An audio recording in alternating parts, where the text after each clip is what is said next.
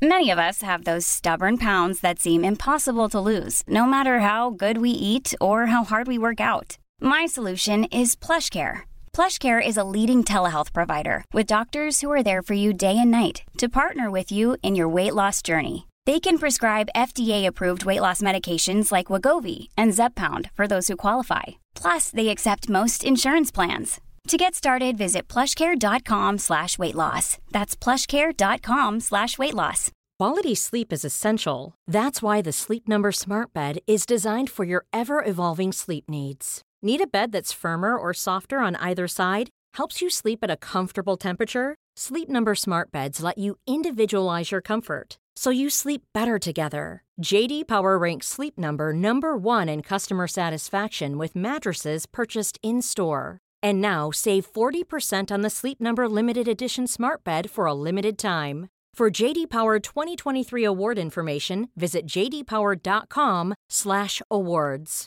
Only at Sleep Number stores or sleepnumber.com.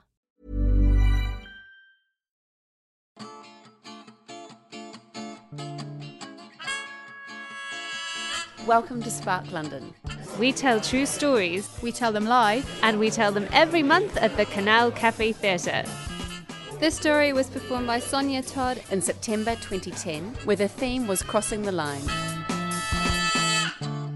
I've always been a bit of a goody two shoes, and I've never really been one for crossing the line. Um, if I remember back to my educational days, I can only remember one time per educational establishment when I did anything bad. Um, at junior school, I was crossing the lunchroom with my tray when the headmaster suddenly came in and started making a speech. I carried on walking until he shouted, Stop walking when I'm talking! Um, then at high school, I was again walking down the corridor with my German teacher, Mrs. McClellan, about 50 feet behind me. I came to a set of very heavy double swing doors, so I went through and I thought I'd better hold it open for Mrs. McClellan. Um, I was holding it open for quite a long time and she was still making her way down the corridor. Um, so I thought, I feel really stupid, I'm just going to shut it and carry on. So I closed the door and unfortunately I mistimed it and it slammed in her face. Um, then at uh, university, I told my supervisor that I had a work experience placement in London on a newspaper for weeks. I wouldn't be attending any classes when really I was going to follow my favourite band around the country on tour. I think that he knew I was lying. Um, after university, I enrolled on a one year journalism course in Cardiff. Um, and this has since come um, to be a year I think of as the loneliest year of my life. Um, in Cardiff at the time, this is way before Doctor Who happened, you know, they just started regenerating the city, but they hadn't actually put anything in the new buildings, so there was literally nothing to do. Um, and I was living in a bedsit for £200 a month. My moving in present from my mum was Delia Smith's most depressing book, One is Fun. it was not. Um, and yeah, I had no money at all. I could just about manage to make five pounds credit on my mobile, eke out over the month. Um, and yeah, there was just nothing to do. There was about 30 people on my course, and although I did make friends with some of them, um, th- they weren't really deep, lasting friendships. I wasn't really feeling it. Um, so I was pretty lonely. I even thought a good idea would be to get a boyfriend because it would occupy me for the whole year company and entertainment for free. And um, so I put an ad in the Guardian Soulmates, went on two dates with this guy. He ends up going out with my friend Claire off my course, so I don't even get to hang out with her anymore. Um, the other thing I did to the other thing I did to occupy myself was um, just work. And um, Cardiff had just started to offer an online journalism option, and this was the early days of the internet. It's very exciting. Um, and the tutor was a guy called Daniel Meadows. Um, he's actually quite a famous photographer, and you might even have heard of him. Um, but basically, in the 1960s, he bought a Routemaster bus, and he travelled around the country on this bus taking portrait photos of people. Um, and they're all published in, you know, Sunday supplements and books and all that kind of thing. Um, so he was a bit of a hippie, and I thought I was a bit of a hippie too. Um, so you know, I wanted to impress him. I really liked him. He, you know, his lectures were interesting and lively, and you know, he really sort of, um, you know, taught us about photography and visuals and what a photo means. I didn't even know photos were meant to mean anything. So um, I thought, oh, here's another bohemian soul, and you know, he showed us a photo of himself when he was on the bus when he was, you know, 20 odd, and I was like, oh, I wish you were on this course with me now. um, so um, yeah, so I spent all my weekends um, in his little um, classroom, which was in the basement, called the Digital Lab. I spent all my weekends in there making websites where, like, my hand was the menu, or there was an animated GIF of Michael Jackson dancing, or I'd cut out Jackie magazines and like make the speech bubbles pop up. Um, and um, I was really pleased because I, I, I felt like Daniel knew, you know, we had this good teacher-student relationship. Um, and he you know used my website as the example of what to do in one of the lectures. And um, and he also said to me oh Sonia did you do art foundation? Um, which was immensely flattering to me.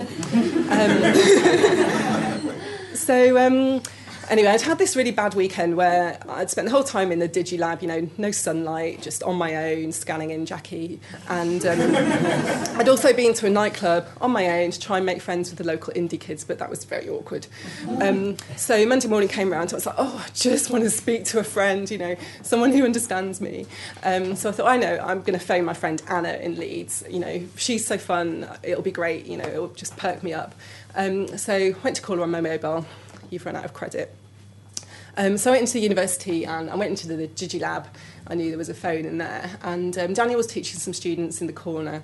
So I thought, oh, this will be fine. I'll pick up the phone, dial my friend Anna, and she answers and it's just so good to hear her voice. It's amazing. Chat for ages you know I'm, i feel like my true self can now come out just for a little space of time here. Um, daniel looked over a couple of times and i thought oh, you know he probably finds it strange to actually just hear me chatting with someone. So naturally.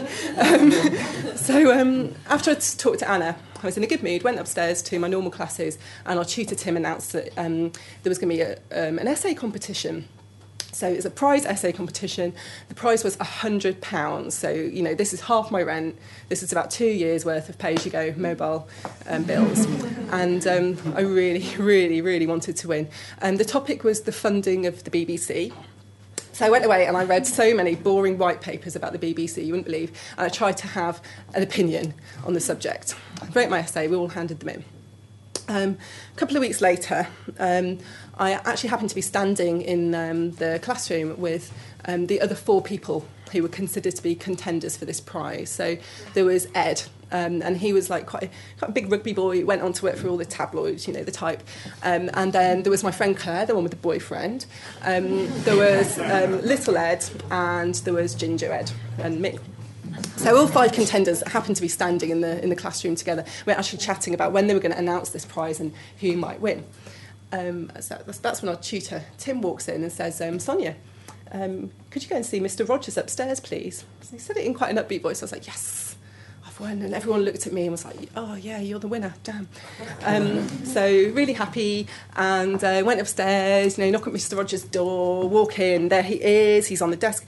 He's got papers in front of him. I'm like, "That's my prize-winning essay." And Daniel's even there. Um, so I'm like, "Well, that's great. You know, my favourite tutor. He's come to congratulate me on my deserved win." Um, and yeah, now I can spend the hundred pounds going and actually see Anna or see a friend. Um, so Mr. Rogers lifts up these papers, holds them up in front of me, and says, Do you know what this is? And it's a BT telephone bill. Um, so he's like, um, Sonia, um, Daniel has a strict budget to stick to in the digital lab, and he can't afford to cover your personal calls. So I was so apologetic, really, really sorry, won't happen again, oops. Um, and, um, and then I didn't really realise what was coming next. Mr. Rogers actually said, you'll need to pay back the money. so, you know, extra gutted. And it was £26, you know. That is, you know, a quarter of my rent, or maybe an eighth. I don't know. Didn't do maths, and um, and uh, that, you know that's about um, you know five months mobile bill. So you know I wouldn't be phoning anyone for the foreseeable future. Um, and you know Daniel looked almost as embarrassed as me, just looking at the floor. You know he probably thought he was doing the right thing, dobbing me in, and um, and I had to go back downstairs I had to tell the other four that not only had I not won, but I had to explain to them what I'd done, hideous.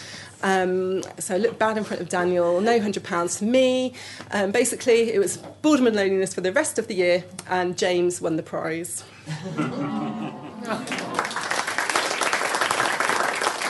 For more stories or to take part in next month's show, head to sparklondon.com. Spark London is produced by Joanna Etz, audio production by Matt Hill at rethinkdaily.co.uk.